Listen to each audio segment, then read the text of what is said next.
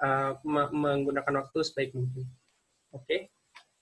silakan Umi kita lanjutkan. Ya, ya oke. Okay. Ya, Umi kembali ke file ya. ya sudah lanjutkan ini. Nah, ya, uh, pertama tadi? Ya, sekarang tadi uh, kita lanjut eh, tadi kita sudah tahu tentang latar belakang, visi, misi, dan sebagainya. Sekarang kita melihat tentang perbedaan konsep dakwah. Jadi perbedaan konsep dakwah Islam dan konsep dakwah Kristen. Kalau mereka menyatakan dengan istilah misi Kristen gitu ya. Oke, kita satukan dengan bahasa beda konsep dakwah Islam dan Kristen. Pedoman dakwah Islam adalah antara lain memilihkan ayat yang yang insya Allah kita semua kenal yaitu Al-Baqarah 256. Coba di, dibacakan eh, diwakili oleh eh, staf Umi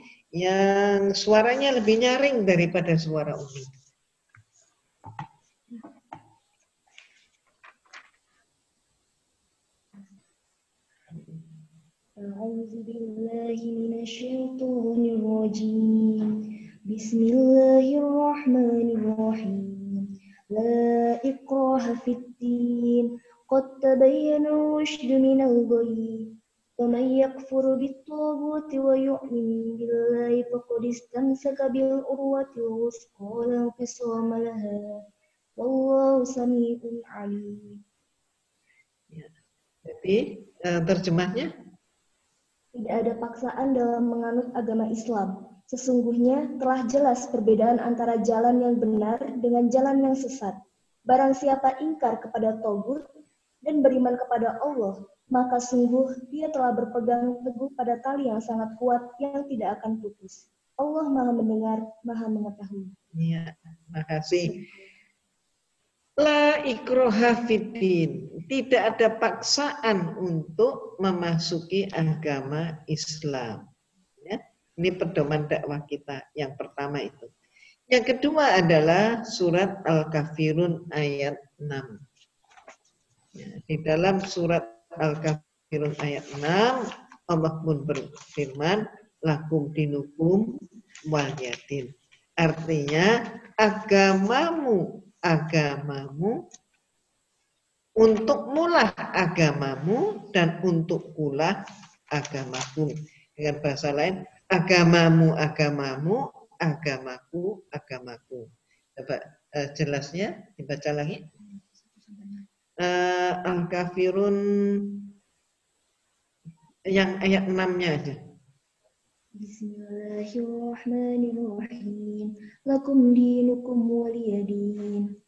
Nah, lakum dinukum waliyadin. Untuk mulah agamamu dan untuk kulah agamaku. Jadi pertama tadi Al-Baqarah 256 La ikraha fiddin, tidak ada paksaan untuk memasuki agama Islam. Eh, sering kali ada fitnah yang dimunculkan eh, ketika Islam itu eh, menarik, diminati, gitu ya.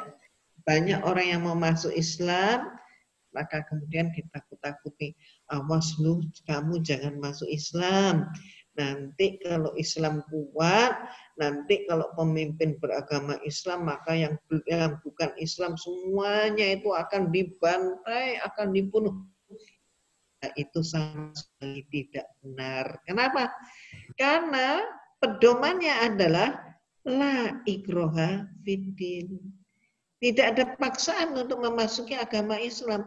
Jadi orang Islam nggak boleh maksa yang orang lain untuk menjadi Islam harus menjadi Islam itu karena keikhlasan.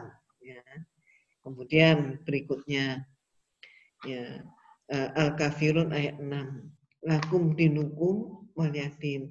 Jadi bagaimana sikap kita? Ya, lakum dinukum waliyatin untuk mula untuk mulat agamamu, untuk pula agamaku. Jadi artinya apa? Umat Islam tidak pernah menghalangi orang Kristen ke gereja. Gitu ya. Orang Kristen juga jangan menghalangi umat Islam untuk ke gereja. Uh, maaf untuk Masih itu. Oh ya, alhamdulillah. Makasih berikut berikutnya juga kalau Umi salah lidah diingetin ya. Insya Allah. Jadi kita nggak boleh maksa orang untuk masuk Islam. Kita juga nggak mau dipaksa untuk masuk agama lain. Demikianlah untukku Islam agamaku, untuk mulah yang non-Islam agamamu. Kita urus masing-masing agama kita, tidak menyampurinya. Yang Islam ke masjid, yang Kristen ke gereja. Kita tidak menghalangi mereka, walaupun kita adalah mayoritas. Dan ini bisa terlihat di berbagai negeri, termasuk di negeri kita. Nah, oke, okay. berikutnya lagi. Nah, kalau tadi itu adalah pedoman dakwah Islam, sekarang kita lihat bagaimana Kristen. Maka untuk itu kita melihat kitab sucinya yang di yang disebut dengan istilah Bible. Nah, ini masih dalam bahasa Belanda, Bible. Tapi kemudian diadopsi dalam bahasa Indonesia, Bible. Hanya saja kemudian mereka berhasil mengubah kata Bible menjadi Alkitab. Ya. Jadi dengan berbagai macam perjuangan mereka berhasil mengubah Bible menjadi istilah Alkitab. Dan Umi tidak menyenangi istilah Alkitab. Kenapa? Karena dengan sesungguhnya Bible tidak sama dengan Alkitab. Alkitab itu adalah salah satu nama daripada kitab suci Al-Quran. Al-Furqan, Alkitab, dan sebagainya. Hmm. Jadi kalau disebut Bible sama dengan Alkitab, maka sebenarnya di sinilah keinginan mereka yaitu menyamakan Bible dengan Al-Quran. Nah, persoalannya adalah apakah sama dengan Bible dengan Al-Quran? Enggak sama. Sangat berbeda. Jauh berbeda. Nah, dalam kajian inilah nanti Umi akan jelaskan di mana ya, seperti apa. Terus jadi ayat-ayat Bible yang diubah yang mana, yang asli yang mana, yang sesuai dengan ayat Al-Quran mana, yang kontradiktif yang mana, itu semuanya akan Umi sampaikan. Contohnya saja kita lihat di dalam amanat agung.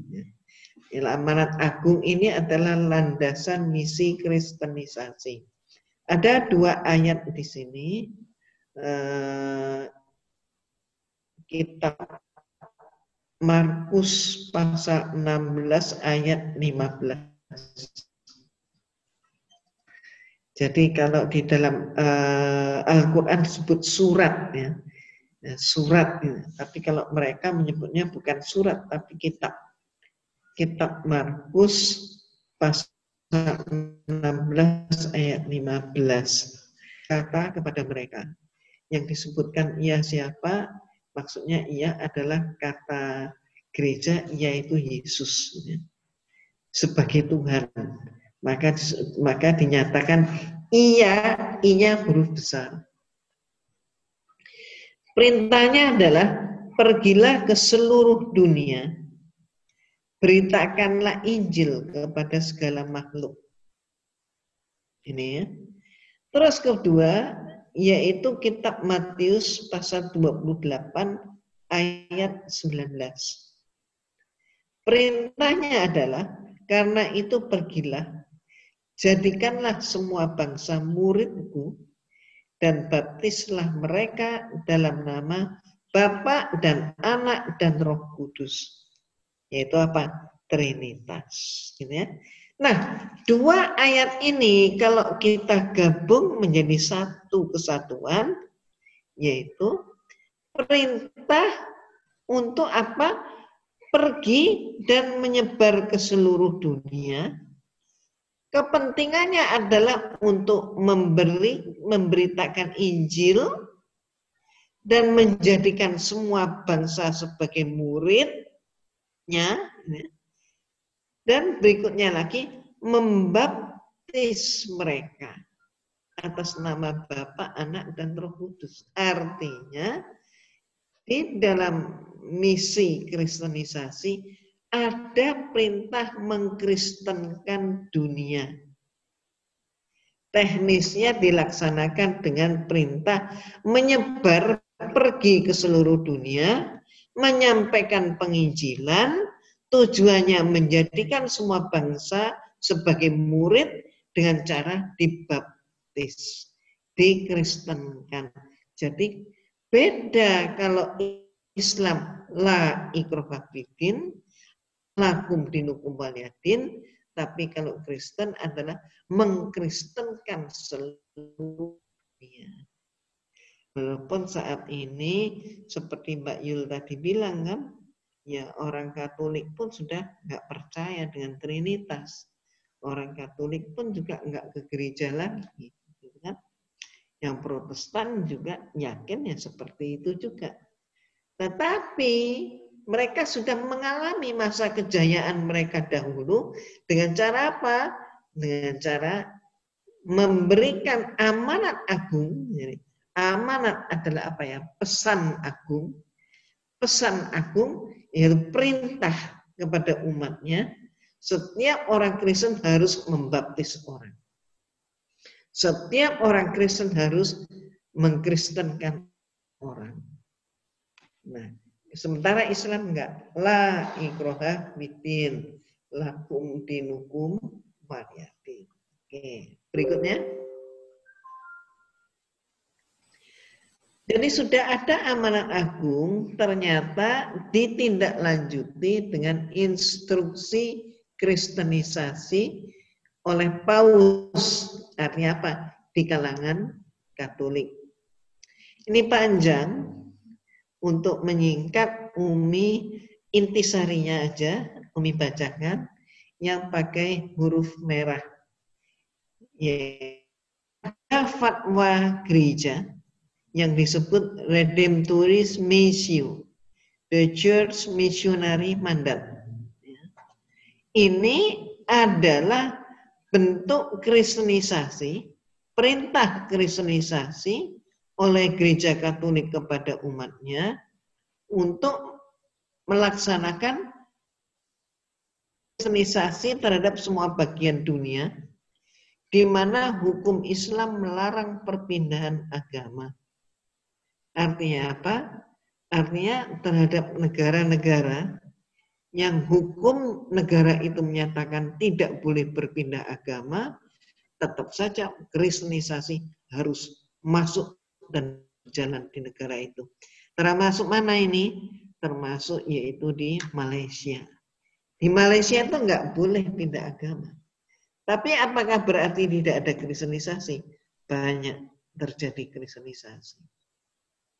Jadi uh, identitas card mereka kalau di kita di Indonesia disebut KTP gitu, kartu tanda penduduk. Orang Malaysia itu KTP-nya menyebutkan agamanya Islam, tapi ketika di sensus dilakukan sensus penduduk, dia mengatakan saya tidak Islam, saya Kristen. Sejak kapan kamu Kristen? 10 tahun yang lalu.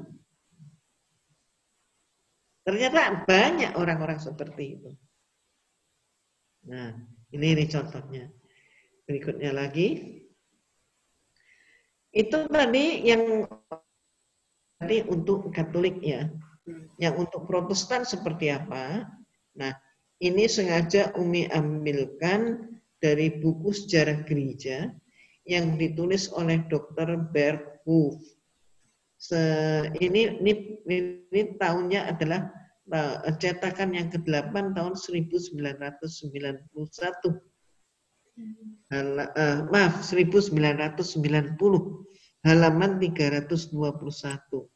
Di situ dikatakan yang garis biru boleh kan bahwa Indonesia adalah suatu daerah pekabaran Injil yang diberkati Tuhan dengan hasil yang indah dan besar atas penaburan bibit firman Tuhan. Berikut lagi yang pakai huruf biru, kaum muslimin yang besar yang merupakan benteng agama yang sukar sekali dikalahkan oleh pahlawan-pahlawan Injil, apalagi bukan saja rakyat jelata, lapisan bawah yang harus ditaklukkan oleh Kristus, tapi juga dan terutama pada pimpinan masyarakat kaum cendekiawan golongan atas dan tengah. Berarti apa?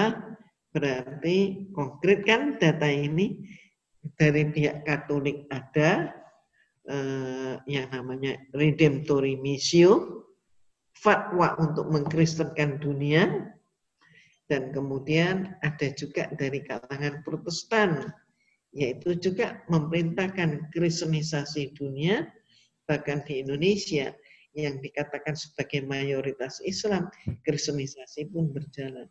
Di Malaysia juga demikian.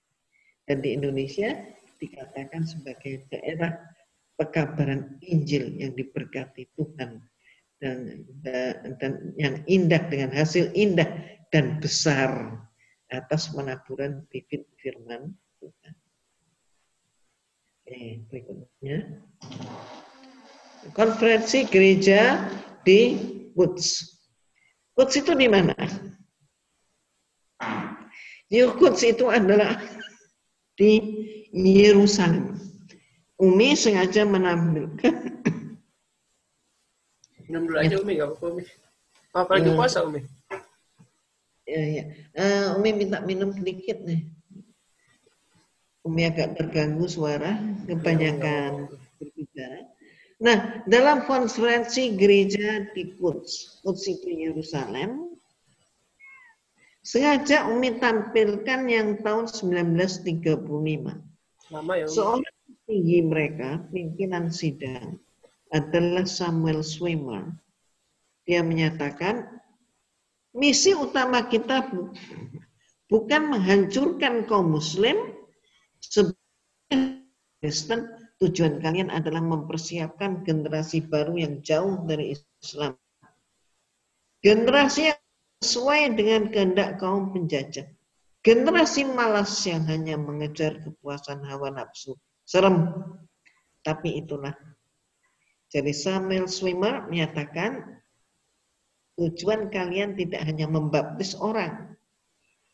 Tapi tujuan kalian adalah mempersiapkan generasi baru bagi umat Islam yang dia itu jauh dari agamanya. Mungkin dia pun belum dibaptis. Tapi orang Islam dijauhkan dari pemikiran Islam. Orang Islam ditarik dengan apa? Dengan milah agama, budaya, pola pikir. Dijauhkan dari pemikiran Islam. Banyak hal seperti itu. Membuat generasi yang malas yang hanya mengejar kepuasan hawa nafsu. Ini sudah terjadi sejak 1930. Termasuk mohon maaf, termasuk mohon maaf sekali LGBT. Itu juga program-program yang mereka pakai menjauhkan umat Islam dari agamanya. Membuat umat Islam jadi generasi malas yang hanya mengejar kepuasan hawa nafsu. Oke. Berikutnya lagi. Minum dulu, Umi. Nah. Kenapa? Minum dulu, Umi. Ya, ya. Kita sebentar.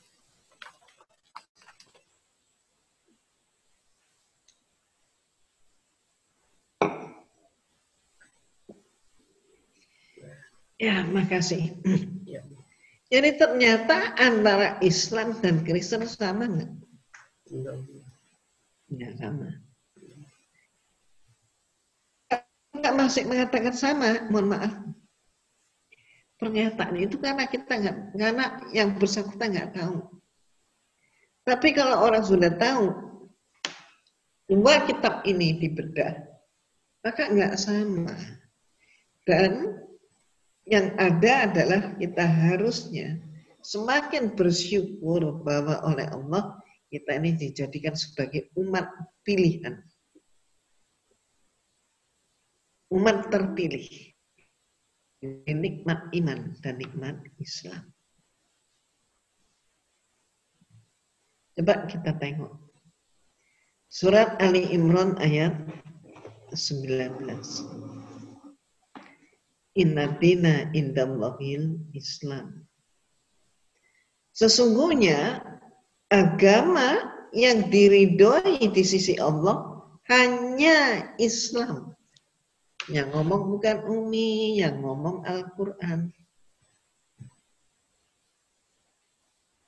Betapa tidak maka Umi harus menyatakan bahwa berbahagialah kita. Kita bukan siapa-siapa. Kalau kita dikatakan kaya, banyak orang lebih kaya daripada kita. Kalau kita dikatakan sebagai pandai, banyak orang lebih pandai daripada kita. Kalau kita dikatakan orang yang berkuasa, banyak yang lebih berkuasa, lebih pangkat, bahkan mohon maaf, kekuasaan tertinggi hanya milik Allah Subhanahu wa taala. Dan kita hambanya. Kalau kita ini merasa, wow paling keren, wow banyak yang lebih keren daripada diri kita. Maka sesungguhnya demikian pula tentang agama. Agama yang diridhoi di sisi Allah hanya Islam. Berbahagialah kita yang oleh Allah diberi nikmat iman dan nikmat Islam. Bukan karena hebatnya kita, tapi karena kita adalah hamba yang dipilih olehnya.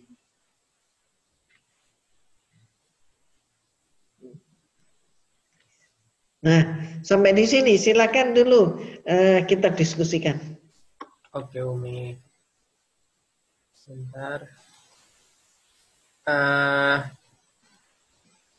yang raise hand udah nggak ada Umi. Kita jadi langsung bacakan ke uh, pertanyaannya. Oh ini lang langsung ada kan. Kepada Mbak Irma Ahmad, uh, waktu dan tempat saya persilahkan. Assalamualaikum warahmatullahi wabarakatuh, Umi.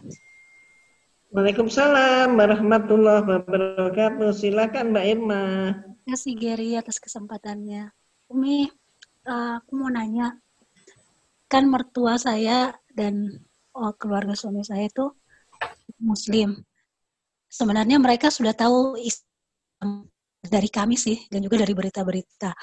Nah, saya ingin tanya, saya sebagai anak mantu bagaimana trik masuk dari awal untuk menjelaskan bahwa Islam itu adalah agama yang yang memang uh, yang paling benar dan untuk bisa mereka percaya bahwa uh, apa mereka itu bisa memeluk agama Islam.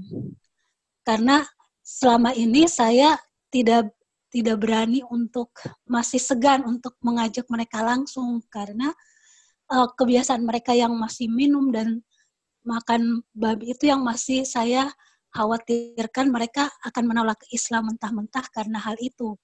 Karena larangan untuk minum khamar dan uh, makan babi. Sedangkan itu ada dua dua makanan dan minuman yang paling mereka gemari seperti itu uh, Umi. Bagaimana hmm. sebenarnya trik yang paling bagus untuk uh, bisa menjelaskan Islam agar mereka bisa masuk memeluk agama Islam bersama kami?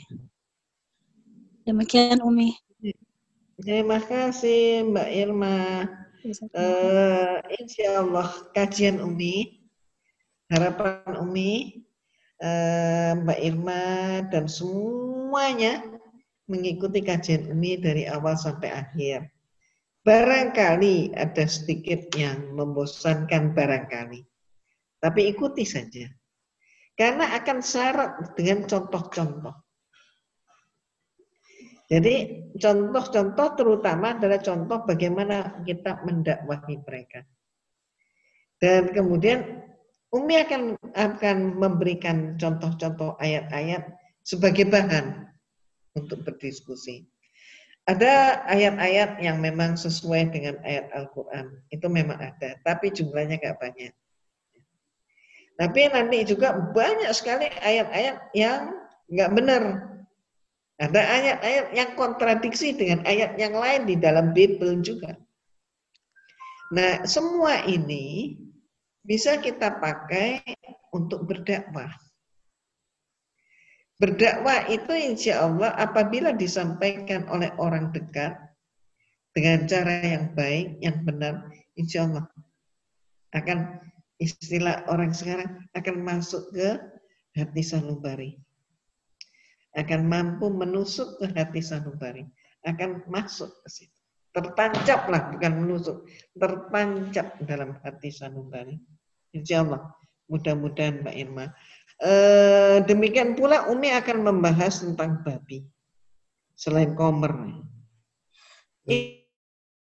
Itu lucu, uh, lucu sekali. Ini Pak Irma tanya ya Umi kasih kasih, bocoran sedikit ya. Di dalam Bible itu edisi yang lama puluhan tahun yang lalu dengan edisi yang, edisi yang sekarang terhadap babi itu teksnya berbeda.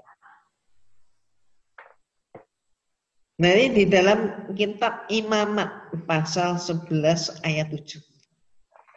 Catatan yang lama tahun 60 itu masih menyatakan babi haram.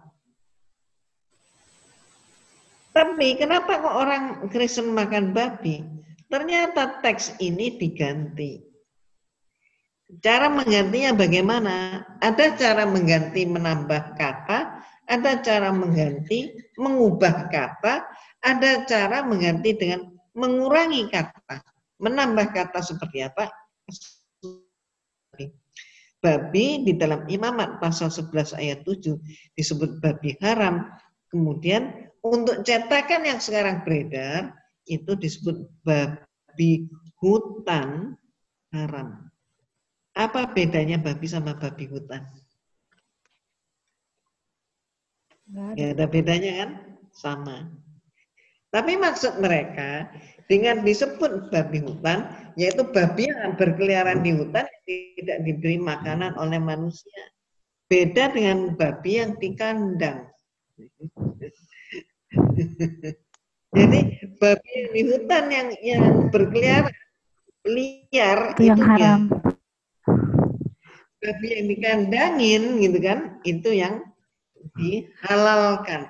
Jadi apa motivasi perubahan ini? Sebenarnya perubahan ini adalah untuk mengubah perintah yang diharamkan menjadi dihalalkan. Halal. Yang ubah siapa? Gereja sendiri. Nah, dalam pembuktian-pembuktian, dalam dalam dakwah kita harus tahu. Karena kalau kalau orang yang bukan Islam kita ajak atau kita dakwahi tentang Islam Bible mohon maaf belum tentu semuanya mau. Barangkali juga atau banyak mungkin yang menolak. Kenapa? Itu kan kitab anda bukan kitab saya. Ya, alasannya begitu. Nah untuk kita eh, bisa berdakwah dengan mereka maka kita harus tahu isi daripada kitab mereka. Inilah pentingnya kajian kristologi jadi itu itu salah satu contohnya. Komer pun begitu. Terus kenapa babi juga ditinjau dari sisi medis? Umi punya. Ya ada lah ya Umi ya. Nanti ada lebih lebih ada. lebih rinci lagi, lebih detail. Ya. Oke, oke. Gimana Mbak Irma? Apakah insya Allah sudah terjawab? Insya Allah sudah, tapi nanti ke depannya mungkin di seri-seri berikutnya Uni ya, oh, Umi ya ada contoh-contoh yang Iya, baik iya. Umi. Jazakallah khair Umi. Sama-sama. uh, kembali lagi Giri ingatkan kepada para jamaah uh, karena ini waktunya terbatas, jadi kita nggak nggak mungkin untuk membacakan semua pertanyaannya. Jadi juga udah dibilang kan di awal yang kita akan prioritaskan adalah yang raise hand via audio. Bukannya saya bukannya saya tidak tidak akan membacakan pertanyaan yang melalui chat, tapi karena ya karena kembali lagi di sini ada 53 peserta dan ada beberapa yang sudah raise hand, jadi jadi hanya mengikuti peraturannya. Tapi nggak apa-apa, mungkin kita bisa menjawab pertanyaan yang secara chat dulu, Umi ya mungkin dijawabnya secara bisa lebih secara singkat aja karena biasanya yang di chat itu uh, straightforward jawabannya. Oke, pertanyaan secara chat uh, yang pertama uh, sesuai dengan urutannya adalah dari Ratna. Eh, sebentar. Oke, betul. Adalah dari Mbak Ratna terkait dengan maladaptasi mungkin mungkinkah bisa dikaitkan dengan makanan sembelihan ahli kitab yang di sini banyak terjual dan beberapa mengesahkan makanan tersebut bisa dimakan misal dari KFC, McD atau daging sapi dan ayam yang dijual di pasar biasa bukan pasar halal.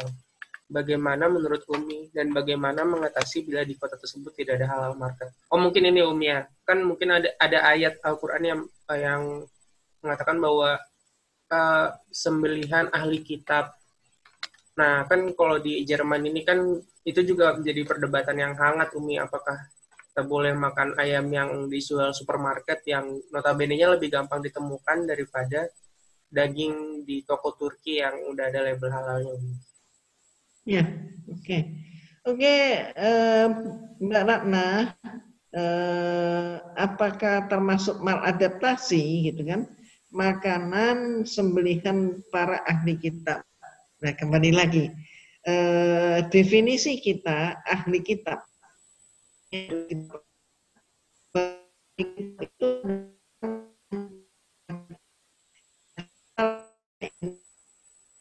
besar menginginkan kamu kembali kepada kekafiran. Nah, terus kemudian, nah mereka-mereka ini siapa yang memusuhi Islam dan menginginkan kembali Islam itu menjadi kafir, menjadi ingkar seperti mereka, yaitu kalangan Kristen. Jadi kalau penyembelian itu dilaksanakan oleh orang Kristen ya nggak benar. Nggak bisa disebut ahli kitab. Itu haram, bukan halal. Itu ya. Nah, kalau misalnya ahli kitab ini yang mana gitu? E, ciri-cirinya adalah ahli kitab itu orang itu mengaku dia bukan trinitas tapi dia adalah pengikut tauhid. Jadi dia itu hanya menyembah kepada Allah yang ahad, bukan trinitas. Jadi dia eh, kalau yang ada yang seperti itu ya bolehlah itu sebagai ahli kitab. Orang-orang Yahudi misalnya zaman Nabi Musa, ya mereka pun ahli kitab, menerima kitab Taurat. Saya nggak tahu sekarang ini bagaimana mereka, komunitas mereka. Apakah mereka masih beriman kepada Allah yang ahad? Yang uh, apakah mereka juga sudah menerima Trinitas? Tapi kalau mereka menerima Trinitas, berarti mereka sudah bukan lagi ahli kitab yang beriman, tapi mereka adalah golongan ahli kitab yang ingkar. Nah, itulah sebabnya Mbak Ratna, kalau eh, pengalaman Umi dengan dengan berdakwah di di berbagai negara. Itu sebabnya misalnya orang-orang di Amerika maupun juga di Australia kalau mereka sedang Idul Adha mereka menyembelih dan ada memang yang yang diniatkan titip disembelih gitu ya. Titip disembelih kemudian dipotong-potong di masing-masing rumah ada yang begitu. Jadi misalnya eh, mereka kurban misalnya saja, misalnya nih, kurban kambing atau kurban sapi misalnya. Nah, kemudian mereka ikutkan satu ekor kambing. Disembelih untuk memang niatnya dikonsumsi nitip sembelih gitu. itu pasti halal kan. Ini itu sembelih. Ada juga yang kemudian eh, satu sapi, kemudian mereka pun rame-rame beli satu sapi lagi, kemudian niatnya untuk dibagi-bagi untuk disimpan. Nah itu juga boleh. Itu aman. Terutama untuk wilayah-wilayah yang kita sulit mendapatkan komunitas Muslim eh, dan di situ eh, tidak tidak ada lembaga yang menjamin tentang kehalalan produk penyembeliannya. Jadi antara lain caranya adalah seperti itu. Apakah itu termasuk sebagai maladaptasi? Ya memang termasuk. Harus kita waspadai. Ada lagi? Nah, sebenarnya ini masih banyak Umi. Cuman secara waktu hmm. juga kita udah terba udah seharusnya ini sudah selesai. Tapi gimana saya tanya sama pihak Muslim Rurnya aja sama pihak apakah kita masih bisa untuk mendapatkan satu misalkan satu materi kajian lagi? Masih ada materi yang ya? lanjut lanjut Umi. Yuk. Atau atau kita kan ada ini kita kita di, di zoom ini ada polling ya? Apa apakah kita mau polling aja? Tergantung uminya Gary tergantung uminya bukan oh gimana umi? Iya iya. Umi bisa nggak kita ya umi? Gimana menurut umi dulu umi? Umi harus sholat okay, ya kalau uh, sholat. nggak apa-apa. Kita kita nanti pada pada situasi aja ya, situasi dan kondisi kita bersama. Hari ini alhamdulillah uh, Umi bisa agak apa agak sedikit. Silakan nambah satu pertanyaan lagi. Kalau pendek ya dua, kalau panjang satu. Oke. Okay. Sebenarnya lu ada yang udah ada yang raise hand Umi uh, jadi mengikuti perat, uh, jadi stick ada sama peraturan yang jadi kasih pada awal aja supaya supaya adil ya Umi ya. Mungkin hmm. nanti di selanjutnya bisa jadi evaluasi karena ada beberapa banyak pertanyaan di chat yang nggak nggak mungkin kejawab kalau misalkan jadi cuma ngasih waktu untuk yang secara audio Umi. Tapi nggak apa-apa itu untuk evaluasi berikutnya. Untuk sekarang uh, saya akan tetap memberikan prioritas kepada yang bertanya via audio. Kepada di urutan saya yang pertama itu ada Mbak Endang Hastowati. Kepada Mbak Endang Hastowati saya persilakan. Assalamualaikum warahmatullahi wabarakatuh. Makasih. Uh, nyikap eh, melanjutin lagi mengenai makanan yang mahal itu ya Ibu ya. Jadi eh, Umi, mm-hmm. kalau makanan yang koser bagaimana? Uh, apakah kita bisa konsum juga untuk itu? karena di sini memang uh, ada juga ya makanan koser. Terus yang kedua, bagaimana uh, menyikapin apabila kita mempunyai anak dan kita didik mereka uh, dari kecil ya uh, secara Islam mereka patuh segala macam taat. Terus kemudian dengan berjalannya waktu yaitu dengan lingkungan dan lain sebagainya sehingga uh, mereka agak membelok gitu ya jadi tidak melak, tidak menjalankan sholat secara teratur, kemudian dianggap bahwa tidak ini kan puasa. Nah kita sebagai ibu kan tentunya uh, itu fardu ain ya, jadi mengharuskan uh, kita untuk mengingatkan mereka lagi. Tapi di lain pihak mereka sudah dewasa. Kalau di sini sudah dewasa bahwa kita tidak bisa memaksakan mereka. Dan di situ juga dibilang bahwa uh, lakun dinukun waliyadin bagaimana uh, untuk ini gitu ya. Karena sebagai ibu hmm. tentu kita terus berdoa untuk itu. Tapi uh, apakah kita terus tetap mengingatkan? Uh, gimana ini Umi? Rasa sebagai ibu itu pasti akan menjadi beban. Ya, ya. Itu aja. Terima kasih Umi. Assalamualaikum warahmatullahi wabarakatuh. Waalaikumsalam. Mbak Endang, memang jadi ibu itu rasanya nggak pernah pensiun deh Mbak Endang ya? Dari betul, kecil betul, betul. ya sampai sampai mereka nikah pun eh, eh masih juga kita eh, cucu itu nggak nggak bisa nggak bisa kita kita pecah mata gitu ya ya itulah eh, jadi nampaknya dakwah kita ini eh, sepanjang hayat masih dikandung badan gitu. Eh, Mbak Endang memang bagaimanapun juga kita teringat kembali uh, pada hadis Rasulullah Sallallahu Alaihi Wasallam yang menyatakan bahwa seorang anak itu akan terbentuk kepribadiannya terutama yang sangat mewarnai adalah uh, orang tuanya. Yang, disebutkan orang tua ini siapa? Bisa menjadikan uh, disebut orang tua adalah orang tua ayah ibu biologis. Tapi juga yang disebut orang tua adalah gurunya. Dan kalau sudah di guru kan berarti sudah lingkungan di luar rumah. Jadi berarti apa? Anak itu juga terbentuk bagaimana lingkungannya. Ini yang membuat kita ini harus berhati-hati dengan lingkungan.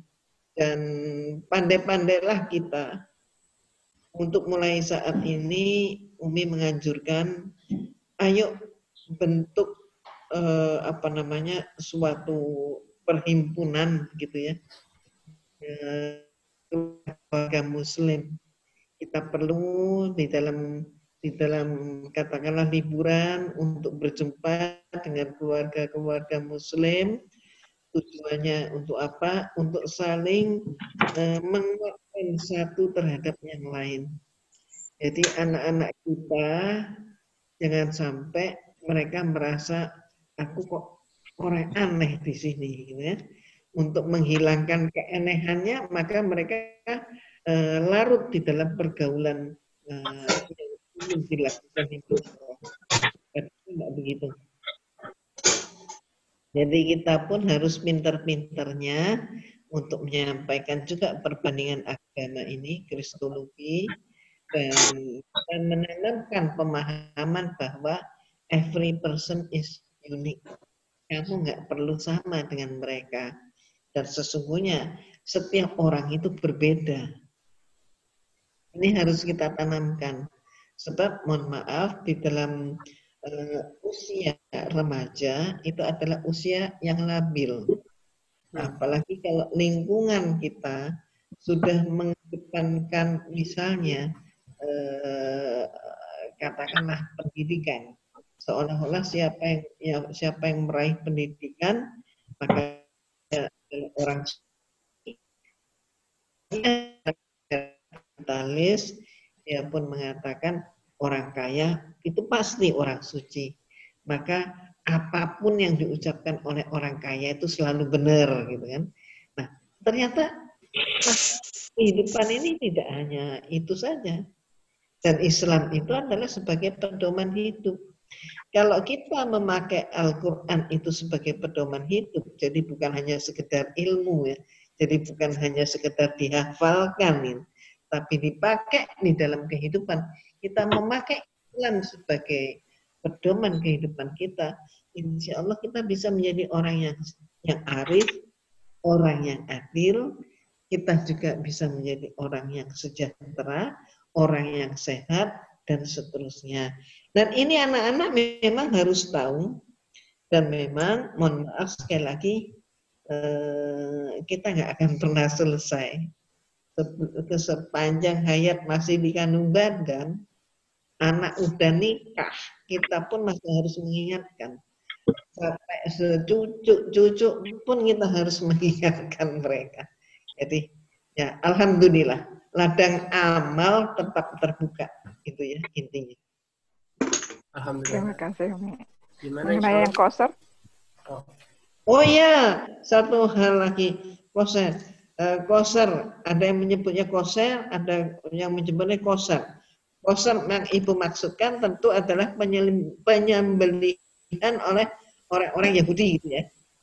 Betul, betul. Nah, ya oke. Okay. Jadi penyembelihan oleh orang Yahudi ini sepanjang mereka masih melaksanakan Taurat Nabi Musa, yaitu bahwa Nabi Musa adalah mengatakan Allahu Ahad, sepanjang mereka masih ahad, Tuhannya Allahnya itu Allahnya ahad, maka Tuhan yang Isa istilahnya, nah, oke, okay, share itu boleh. Tapi kalau mereka Yahudinya sudah Ya- Yahudi diaspora eh, yang sudah ke mana-mana, bahkan mereka sudah mem- memakai Trinitas, walaupun mereka Yahudi tetap nggak boleh. Itu ya Bu Endang ya. Ya, terima kasih Umi. Insya Allah sudah terjawab ya Mbak Endang ya. Ya. Gimana, Umi? Satu lagi, Wan, satu lagi. Yang resen sudah udah nggak ada lagi. Kita jadi langsung uh, bacakan chat yang menurut ini ya menurut uh, kronologi eh kronologi kan sekali lagi ini ini pertanyaan terakhir dan mohon maaf para jamaah bila ada pertanyaan yang belum terjawab karena balik lagi per- eh, kajian UMI ini selalu banyak yang nanya dan gak mungkin kalau kita misalkan menjawab semua pertanyaan nanti malah materinya tidak dapat. Jadi mohon maaf bagi para jamaah mungkin bisa disimpan dulu untuk ditanyakan di seri selanjutnya. Oke, langsung aja ke pertanyaannya dari Mbak Rini Esen. Assalamualaikum, saya mau tanya, bila ada seorang pria muslim telah diselingkuhi dan menikahi selingkuhannya secara Kristen, dia juga ikut kursus Injil di gereja. Apakah itu berarti dia sudah murtad? Dan apa dan apa dampaknya bagi anaknya dari istri yang muslim? Hmm. Jadi eh terus di- terus dibawa juga sekaligus ke Kristen gitu ya. Eh, iya, ada pria muslim telah diselingkuhi istri. Jadi istrinya udah selingkuh. Mm-mm. Istrinya itu meni- nikah lagi sama selingkuhannya secara Kristen, menikahnya secara Kristen. Terus udah ikut kursus Injil di gereja. Mungkin Hmm. mungkin aku nggak tahu ya Umi, mungkin di pertanyaan ini tidak ada mengatakan bahwa si istri ini pindah ke Kristen tapi udah ikut kursus Injil terus menikahi selingkuhannya secara Kristen. Heeh, ya berarti katakanlah sudah Kristen itu. Anaknya bagaimana gitu ya? Oh, suami yang selingkuh, Umi, maaf Umi. Ini suami yang selingkuh jadi. Hmm, suaminya selingkuh. Jadi Ya. pertanyaannya gimana? Di anaknya atau bagaimana? Ap- suaminya apakah apakah sudah murtad dan dampaknya bagi anak ya anak-anaknya dari istri yang diseling ya dari istri yang diselingkuh. Gimana sih? Anaknya dari istri yang Islam gitu, Umi. Mungkin gitu ya. Iya. Anak dari Islam sekarang tergantung dia anak itu kalau masih di bawah umur eh, ikut siapa dia? Di sini tidak di- dikasih tahu. Hmm, Kalau ikut siapa ini nanti kita ya anak itu sepanjang dia Anak Iya, ikut Mas. ibu yang muslim, Umi maaf. Umi. hmm, tetap ikut ibu yang muslim. Iya. Tapi ibunya kalau sudah jadi Kristen kan anaknya dididik Kristen juga. Ibunya masih muslim, Umi. Yang Kristen suaminya. Oh ya Kristen suaminya, anaknya masih Muslim. Jadi anaknya nggak ikut salah apa-apa. Anaknya nggak ikut salah apa-apa. Anaknya ya tetap aja Muslim, sebagaimana ibunya tetap Muslim. Yang yang bersalah, yang melakukan perbuatan dosa adalah ayahnya, gitu kan? Udah selingkuh, masuk lagi kemudian ke gereja, gitu kan? Nikah Iya. di gereja, selesailah, udah murtad. Udah murtad ya. Apakah itu bisa apa bapaknya bisa jadi wali nikah, Umi? Nggak bisa. berarti. Nggak bisa, nggak bisa. Itu sudah konsekuensi, putus mereka. Oh, oke. Nasabnya udah putus. Oke. Jadi pernikahan itu hanya yang bisa menjadi wali adalah yang sesama. Berarti wali selanjutnya yang ya ada ada ada wali selanjutnya berarti siapa, Umi? Berarti omnya. Ya bisa saja eh, wali hakim itu juga mereka eh, apa namanya berhak ya mewakili ayahnya, ayah kandungnya yang sudah murtad itu tentu maksudnya ya. Oke. Jadi atau juga nanti bisa dikonsultasikan atau kalau ada umnya atau apa misalnya begitu itu bisa dikonsultasikan. Tapi yang sudah jelas adalah orang yang sudah murtad, ayah yang sudah murtad, dia tidak bisa menjadi wali nikah anaknya. Nah, insya Allah sudah terjawab ya kepada Mbak Rini Esen. Uh, berarti mungkin untuk kali ini segitu saja dulu kajian kita kepada Mbak Zahrina Ratih, Mbak Dewi Syarifah, dan Mbak Endang Astowati tadi sudah terjawab. Saya mohon maaf dulu untuk kali ini pertanyaan pertanyaan para jamaah belum bisa terjawab karena karena terbatasnya waktu. Dan juga sebelum menutup, saya ingin mengingatkan kepada para jamaah, jika ada yang mau mengontak Umi, bisa mengontak kami lewat Muslim Rur, nanti bisa kita uh, forward ke Umi. Dan bagi para jamaah yang ingin infak, bisa bisa langsung ke Muslim Rur, uh, konto Verbindung atau konto Verbindung bahasa Indonesia transfernya. Alamat transfernya ada di chat ada di ada di chat atau bisa diklik juga di imrr dash e uh, slash infak bagi para jemaah yang ingin infak bisa langsung ke kita. Nanti bisa kita insya Allah akan kita teruskan. Mungkin Umi untuk menutup bisa doa penutup Umi Nah, Alhamdulillah kita sudah sampai di penghujung upat, uh, acara. Umi juga mohon maaf lahir batin atas semua kekurangan-kekurangan Umi atau tutur kata Umi dan marilah kita kita tutup dengan sebuah doa yang sangat indah yaitu marilah kita berdoa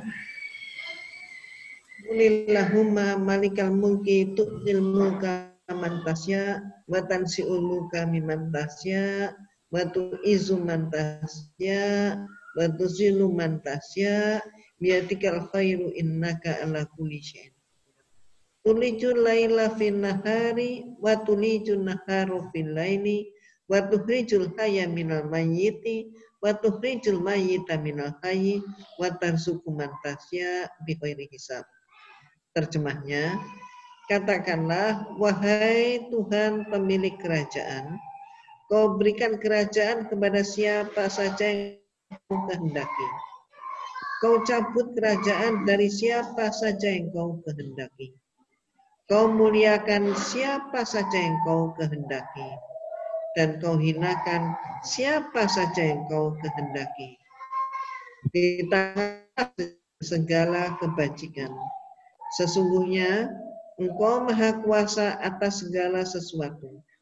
Engkau masukkan malam ke dalam siang. Dan engkau masukkan siang ke dalam malam. Engkau keluarkan yang hidup dari yang mati. dari yang hidup. Nah, mudah-mudahan kita semakin mendekat kepada Allah karena dengan dekat kepada Allah, insya Allah kita akan tercukupi segalanya. Insya Allah kita pun akan meraih, meraih segalanya. Terima kasih Umi atas kajiannya. Kepada para jamaah, jangan lupa kita bakal ada beberapa series tentang perbandingan agama ini langsung uh, bisa dicek kapan selanjutnya ada di Instagram Muslim Rur. Ditunggu aja kelanjutan dari Umi Irena Handono. Saya juga minta izin sekali lagi Umi, kita akan merekam dan kita akan mengupload di Insya Allah di YouTube. Nah, sebelum itu saya juga minta maaf apabila saya ada kesalahan dalam berkata. Ma mari kita tutup dengan doa penutup majelis. Subhanakallahumma wa bihamdika asyhadu an la ilaha illa anta astaghfiruka wa atubu ilaik. Saya kirim undur diri. Wassalamualaikum warahmatullahi wabarakatuh. Waalaikumsalam warahmatullahi wabarakatuh. Jazakallah khair Umi. Sama-sama, mudah-mudahan bermanfaat. Sampai jumpa. Sampai jumpa lagi. Assalamualaikum warahmatullahi wabarakatuh. Sama-sama. Umi pamit. Umi Jazakallah khairan Ustazah. Waalaikumsalam. Waalaikumsalam. Waalaikumsalam. Tunggu di Jerman ya, Umi ya. Insya Allah. Ya Umi. Insya Allah. Insya Allah. Insya Allah. seru kayaknya kalau ada kajian offline kristologi ya.